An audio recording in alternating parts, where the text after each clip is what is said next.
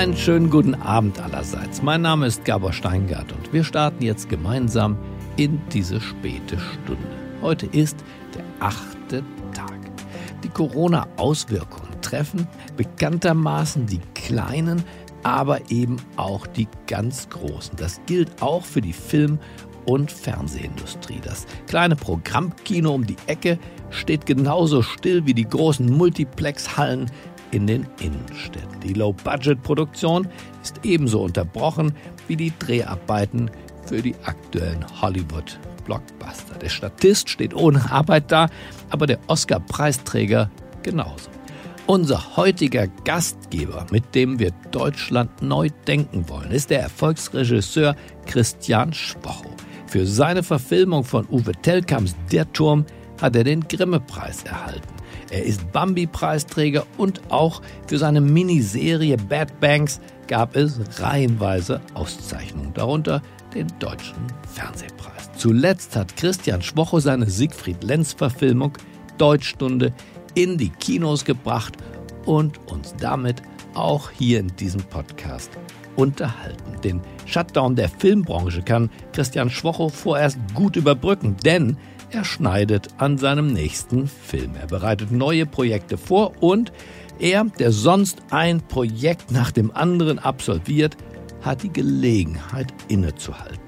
Und bei diesem Innehalten reflektiert er, wie die Film- und Fernsehindustrie sich weiterentwickeln kann, wie sie sich weiterentwickeln muss, um ihr Publikum unter wirklich veränderten Bedingungen zu erreichen. An diesen Gedanken lässt er uns heute teilhaben. Begrüßen wir auf das Herzlichste den Gastgeber unseres heutigen Abends, Christian Schwochow. Ihr Einsatz bitte. Guten Abend, mein Name ist Christian Schwochow. Ich bin Filmregisseur. Ich freue mich, dass Sie mir zuhören und dass wir gemeinsam darüber nachdenken, wie man Deutschland neu denken kann.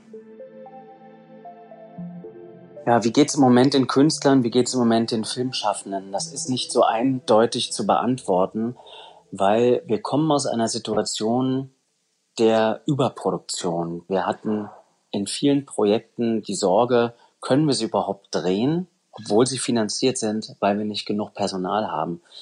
Es gibt Projekte, große Projekte, die müssen verschoben werden, weil nicht genug Menschen da sind, die diese Projekte machen können.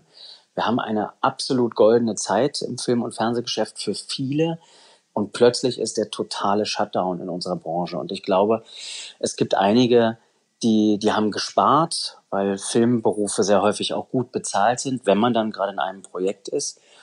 Aber natürlich gibt es auch andere, die von einem Tag auf den anderen wirklich um ihre Existenz fürchten müssen. Das sind gerade kleine Produktionsfirmen, wo ein Projekt im Jahr die ganze Firma mit vielleicht fünf oder sechs Mitarbeitern ernährt. Und wenn das jetzt auf unbestimmte Zeit verschoben wird, in Deutschland verdient man als Produzent wirklich erst Geld, wenn ein Film tatsächlich in Produktion geht. Das ist tatsächlich eine große Gefahr für viele Unternehmen, weil ich glaube nicht, dass wenn diese Krise jetzt, sagen wir mal, noch ein Jahr andauern sollte, was wir alle nicht hoffen, aber sollte es so sein, dann glaube ich, werden auch Rettungsschirme irgendwann nicht mehr greifen. Und es gibt auch bei uns in der Branche eine ganze Reihe Leute, die von den Schutzmaßnahmen bisher nicht aufgefangen werden können. Das betrifft ganz häufig Schauspieler. Man stellt sich das manchmal, glaube ich, ganz falsch vor, wie viel Schauspieler eigentlich verdienen. Die meisten verdienen sehr, sehr wenig, weil auch wenn ein einzelner Drehtag gut bezahlt wird, sind es übers Jahr gesehen bei vielen doch sehr wenige Tage. Also insofern, die meisten, glaube ich, sind jetzt erstmal in so einem Zustand, einige fühlen sich wie in den Ferien und genießen plötzlich mal nicht arbeiten zu müssen. Andere haben Panik. Und ich glaube, wir, wir sind noch in der Phase, wo sozusagen das so ankommt gerade, wo das so für die meisten Realität wird. Natürlich gibt es auch viele, die sich solidarisieren, die Aktionen machen. Es gibt ganz tolle Bewegungen. In Babelsberg wurden viele hundert Filmschaffende von einem Tag auf den anderen fristlos gekündigt, weil zwei Großprojekte aus Amerika wirklich gestoppt wurden. Die haben sich zusammengetan, die haben gekämpft und die haben gewonnen. Und diese Kündigungen wurden zurückgezogen, sodass sie Kurzarbeitergeld bekommen können. Da spricht man von einer unglaublich großen Solidarität. Und wir hoffen natürlich, dass diese Solidarität bleibt. Aber natürlich ist es so, dass viele einfach wirklich nicht wissen, was kommt, und das lähmt sie. Es gibt aber auch andere, die versuchen, aus der Krise was zu machen und die überlegen, wie, wie kann ich meine Zeit dafür nutzen, mal zu überlegen, was wollte ich als Künstler eigentlich machen, als ich angefangen habe? Bin ich dort jetzt? Wo bin ich jetzt? Kann ich diese Auszeit, diese Stopptaste vielleicht auch dazu nutzen, mich als Künstler nochmal zu befragen und vielleicht auch nochmal Ziele ganz anders zu definieren? Und ich habe auch die Hoffnung, auch wenn vieles, was wir im deutschen Film und im deutschen Fernsehen machen, gut ist, vieles ist auch einfach nicht gut und vieles ist Mittelmaß und es ist viel zu viel produziert, was einfach nicht gut genug ist. Und ich habe schon die Hoffnung, dass es aus Deutschland mehr Serien, mehr Kinofilme gibt, die a, unser heimisches Publikum begeistern, aber die sich auch stärker in die Welt verkaufen, weil da waren wir in den letzten Jahren, sage ich mal, keins der ganz starken Länder, obwohl Deutschland eins der größten Märkte ist und sehr, sehr viel produziert wird. Also insofern hoffe ich auch, dass wir in dieser Zeit, wo die Kinos zum Beispiel zu haben, auch untereinander ins Gespräch kommen und darüber reden, was machen wir für Filme und gibt es nicht noch andere Themen, gibt es andere Formen, können wir, können wir nicht mal darüber nachdenken, warum unsere Filme im Kino von deutschem Publikum zum Beispiel gar nicht so geliebt werden. Hat das nur was mit dem Publikum zu tun oder hat es auch was mit uns zu tun? Machen wir eigentlich immer Filme, die wir selber gerne gucken wollen? Insofern, es ist im Moment so eine Stimmung, wo es beides gibt, wo es einerseits Ratlosigkeit und Angst gibt, aber auch gleichzeitig ich mit immer mehr Leuten spreche, die auch sagen, sie versuchen das für sich zu nutzen, solange es noch nicht lebensbedrohlich wird.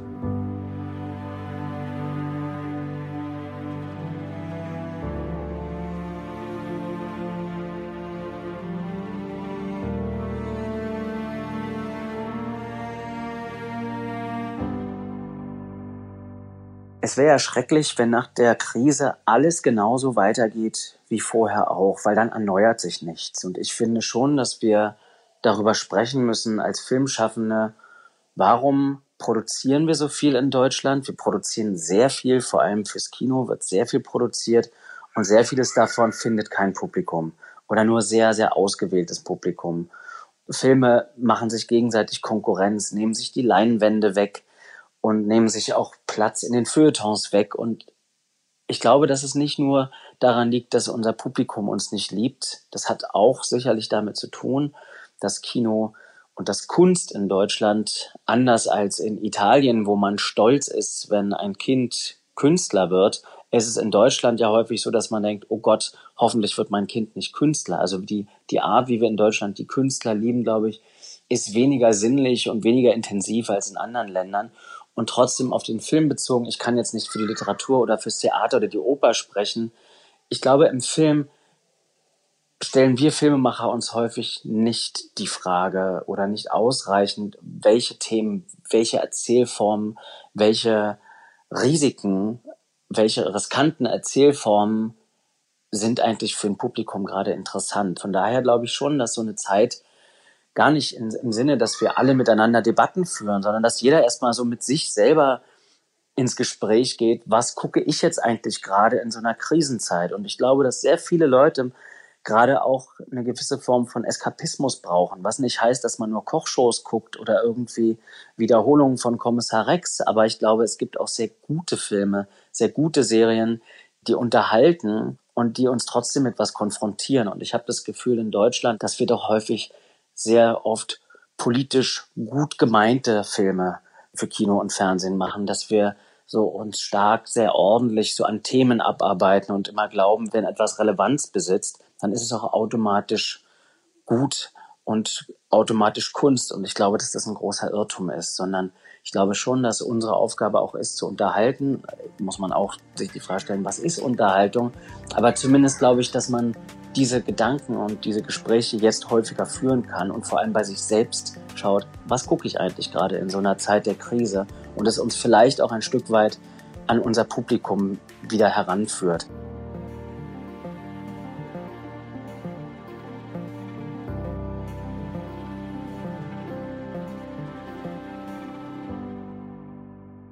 Die Kinobetreiber sind wirklich gerade richtig angeschissen, weil so ein Kino hat ja nicht nur einen der, die Karten abreißt, sondern ein Kino hat viele Mitarbeiter. Ich habe für meinen Podcast Close-Up mit Hans-Joachim Flebbe, dem wohl bekanntesten Kinobetreiber Deutschlands, ein Interview geführt. Der hat neun Kinos in Deutschland und er beschäftigt siebenhundert Mitarbeiter. Und siebenhundert Mitarbeiter plus Zulieferbetriebe, die Popcorn, die Nachos, die was weiß ich alles liefern. Und keiner von denen hat Arbeit. Die Kinos stehen still, aber Kinos müssen trotzdem beheizt werden. Sie müssen gewartet werden. Sie müssen auch gereinigt werden. Projektoren müssen instand gehalten werden. Es sind unglaublich viele Kosten. Niemand kann das retten. Und trotzdem muss man die Kinobesitzer auffordern, versucht durchzuhalten, aber verliert den Kontakt zu eurem Publikum nicht und überlegt jetzt auch schon, wie kann man das Vertrauen der Leute an den Ort Kino zurückgewinnen und vielleicht, auch wenn das jetzt vielleicht ein bisschen krass klingt, weil die Leute wirklich gerade ums nackte Überleben kämpfen müssen, kann man sie trotzdem irgendwie auffordern zu überlegen, warum hat das Kino in den letzten Jahren, Jahrzehnten, gerade wenn es um den deutschen Kinofilm geht, auch so ein bisschen an Attraktivität verloren? Was gibt es vielleicht auch für Möglichkeiten, zunächst mal zur gedanklichen Erneuerung, wie man den Ort Kino wieder attraktiv machen kann? Insofern, auch wenn das abgegriffen klingt, ich glaube total, dass man in Krisenzeiten was Neues, was Großes schaffen kann. Ich bin in der D D R geboren, meine Eltern sind in der D D R groß geworden, die waren Kulturschaffende, die waren Künstler, die haben immer versucht mit der Situation, mit dem Mangel, mit dem, dass man nicht alles äußern konnte, was man wollte, immer versucht, daraus Kreativität zu ziehen und Kunst zu machen. Und insofern glaube ich, dass diese Zeit für uns Künstler eine ganz wichtige sein kann. Und bloß nicht, lasst uns alle nicht darauf setzen, dass es bald genauso weiterläuft wie vorher, weil das ist einer ganzen Gesellschaft nicht zu wünschen, dass alles genauso ist wie vorher.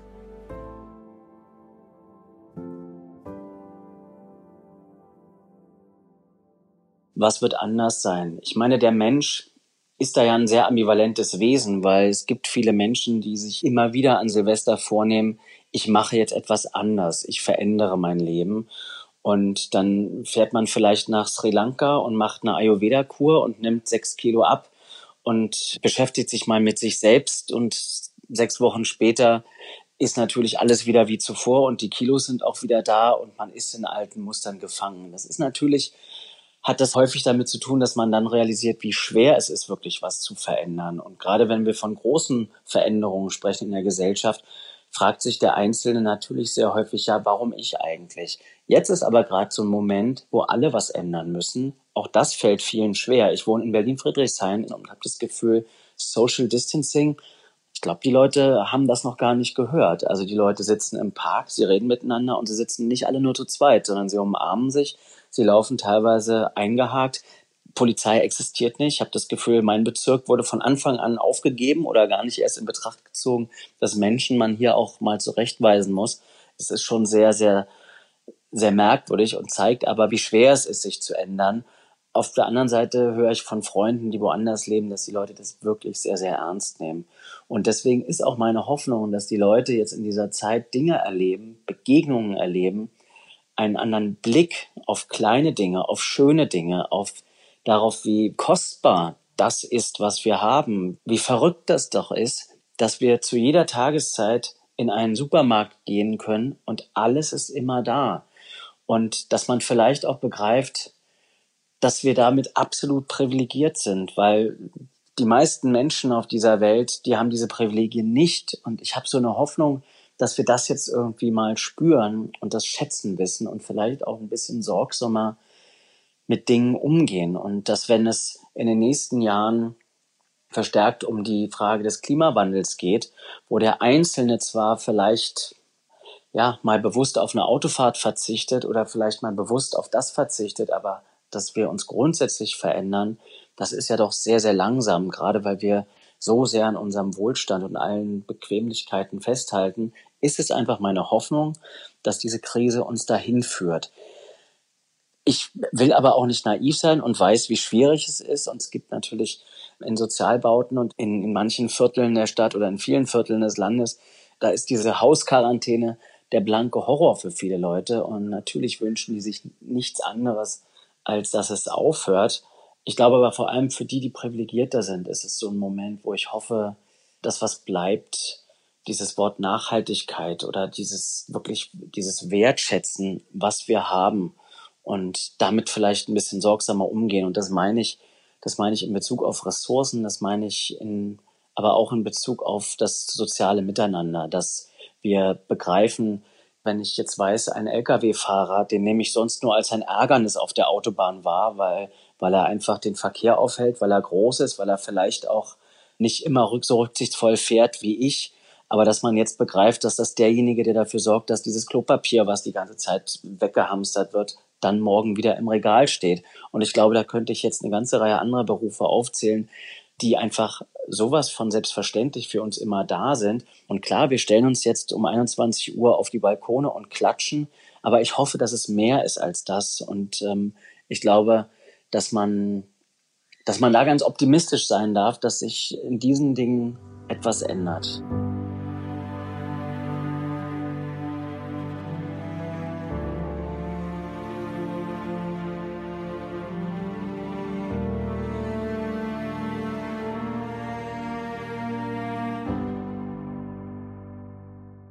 Ich habe davon gesprochen, dass wir Künstler uns vielleicht in dieser Zeit nochmal anders befragen, was wünscht sich auch ein Publikum von uns. Und auf der anderen Seite hoffe ich, dass in der Zeit, wo Theater zu sind, wo Kinos geschlossen sind, wo es keine Konzerte mehr gibt, wo auch das Fernsehen plötzlich an Grenzen stößt in seiner Unterhaltung, dass das Publikum merkt, was es an uns hat, wenn auch plötzlich die Netflix-Library irgendwie leer geguckt ist und man sich eigentlich wünscht, dass, dass neue Geschichten kommen. Ich meine, ich habe natürlich sogar die Sehnsucht, dass Menschen sogar selber anfangen, Geschichten zu erzählen, auch wenn sie das nicht gelernt haben, aber einfach auch, um zu merken, ah, wie schön das ist und gleichzeitig aber auch, wie schwer das ist. Und wir Künstler werden ja ganz oft so, so als so vom Staat subventionierte Wesen gesehen, die ein gutes Leben haben, aber Kunst ist wirklich harte Arbeit und gute Kunst zu machen oder gute Unterhaltung zu machen, ist wirklich hart und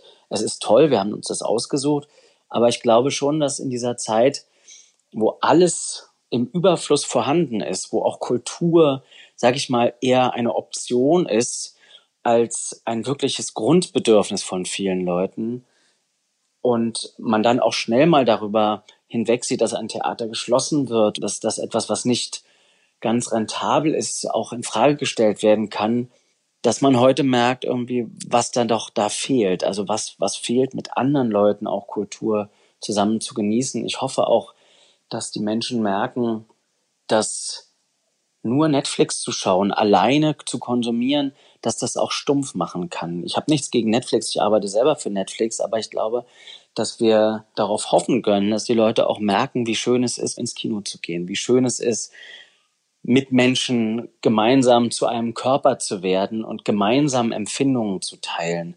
Und selbst wenn man nicht mit dem halben Saal danach über das Erlebte redet, aber trotzdem im Kino fühlt man anders miteinander.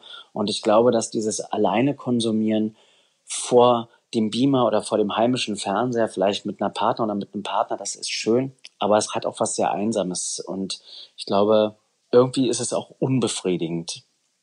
Und insofern, ja, glaube ich schon, würde ich den Menschen gerne zurufen, ihr habt volle Bücherregale in den Buchläden, ihr habt zig Kinos in eurer Umgebung und meistens auch mit mehreren Sälen.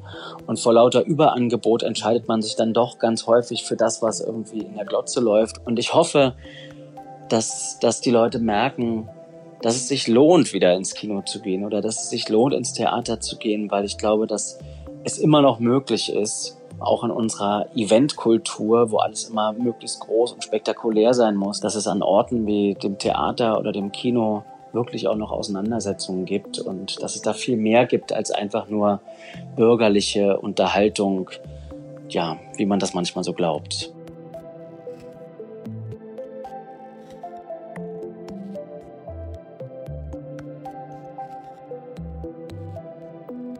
Wir sind noch ganz am Anfang der Krise.